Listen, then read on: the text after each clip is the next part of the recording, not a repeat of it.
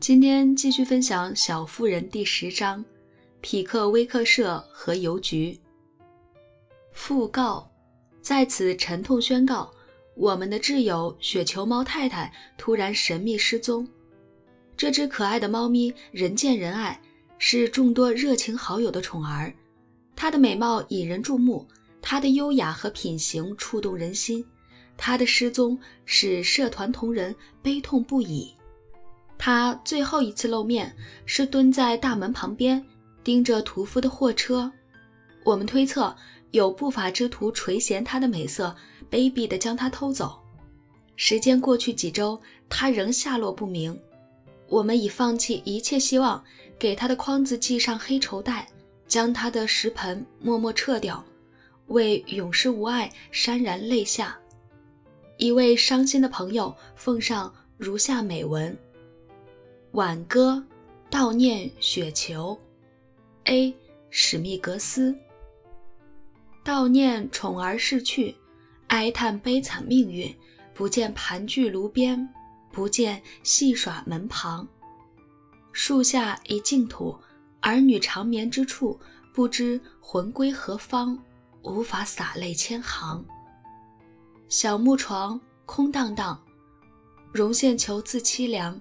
门边再也不见轻柔呢喃飘扬，代班替他捕鼠，可惜脸儿脏脏，没有无爱敏捷，姿态也显轻狂。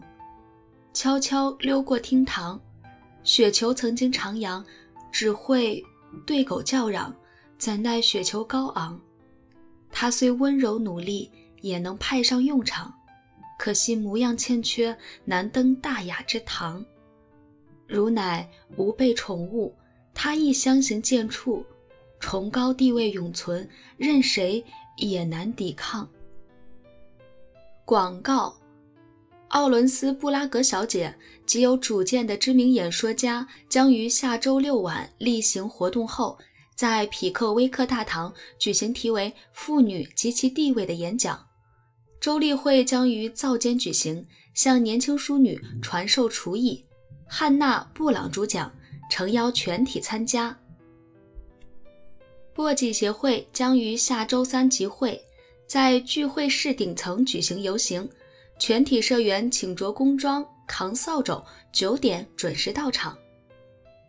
贝斯邦斯太太的玩偶女帽店下周将展出新品，巴黎最新款式现已到货，欢迎踊跃订购。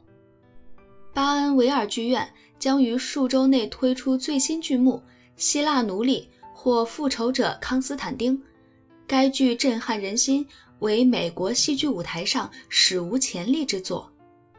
提示：要是塞缪尔·匹克威克少用些肥皂洗手，早餐就不会老迟到。麻烦奥古斯都·史密格斯别在大街上吹口哨了。特雷西·特普曼，请别忘了艾米的餐巾。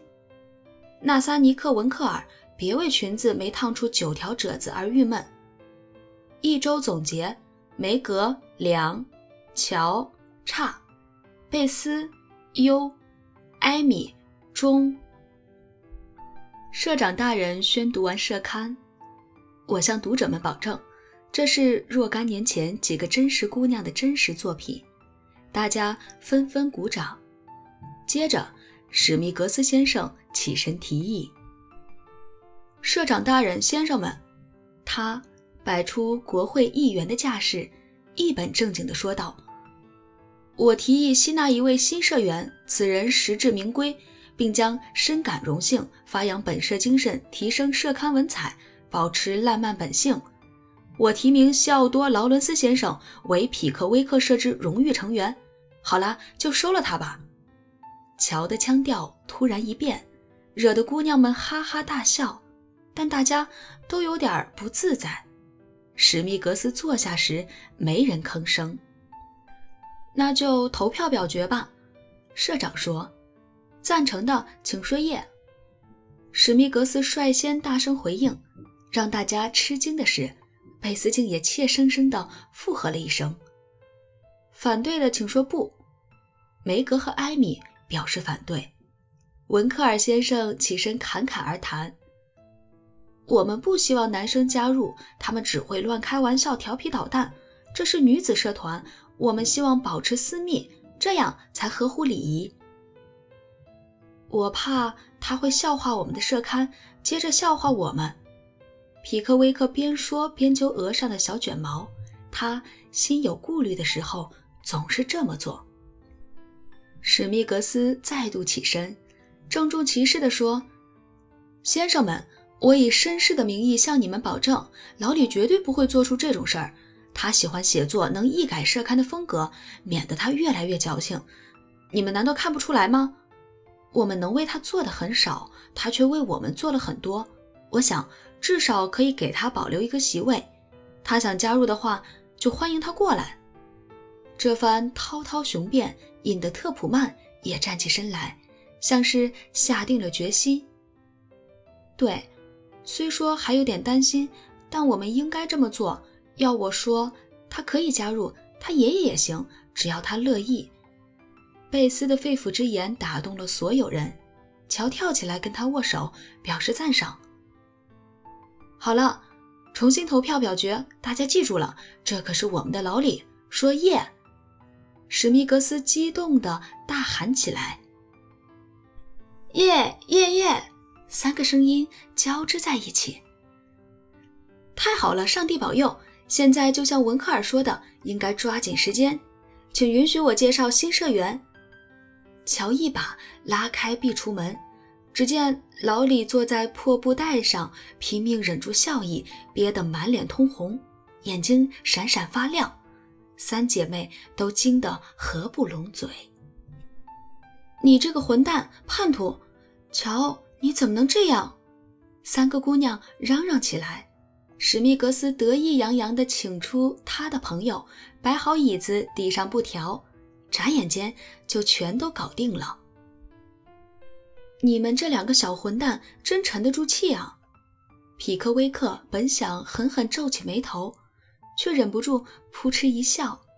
新社员见机行事，起身感激地朝社长深鞠一躬，彬彬有礼地说：“社长大人，各位女士，啊，抱歉，是各位先生，请允许我做个自我介绍，在下山姆·韦勒。”匹克威克社的忠实仆人，真棒，真棒！乔嚷起来，拿旧暖床炉的长柄敲得砰砰直响。我忠实的朋友和高贵的恩主，老李摆了摆手，接着往下说：“刚才将我引荐给各位，着实是过誉了。今晚的诡计不能怪他，全是我的主意。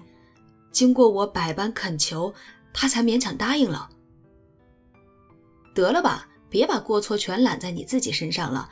藏在壁橱里还不是我想的？史密格斯插了一句，他觉得这个玩笑开得棒极了。别听他说的，大人，我才是罪魁祸首。新社员朝匹克威克先生深鞠一躬，将忠实仆人韦勒的模样学得惟妙惟肖。但我以名誉保证，往后一定不故技重施。愿为此不朽社团竭尽所能。听啊听啊，乔又嚷起来，拿暖床炉的盖子当锣鼓，敲得哐哐作响。接着说，接着说，文克尔和特普曼喊道，社长则和气的躬身还礼。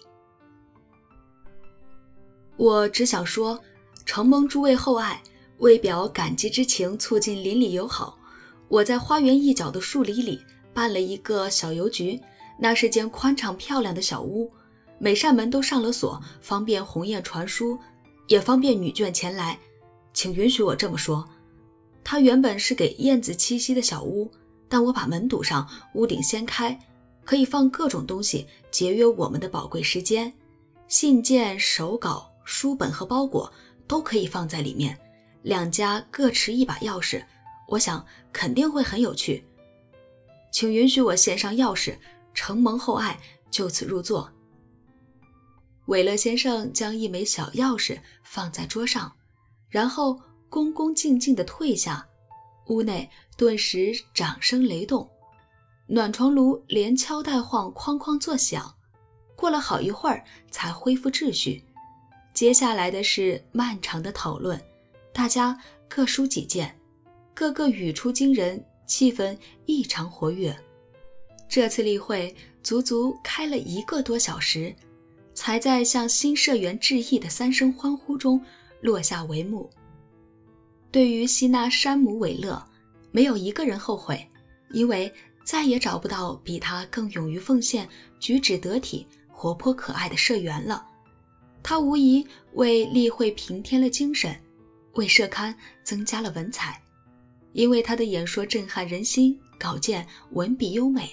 或洋溢爱国之情，或向经典致敬，或幽默风趣，或高潮迭起，但从不矫揉造作。乔觉得他们堪比培根、米尔顿、沙翁的大作，对自己的写作风格也颇有影响。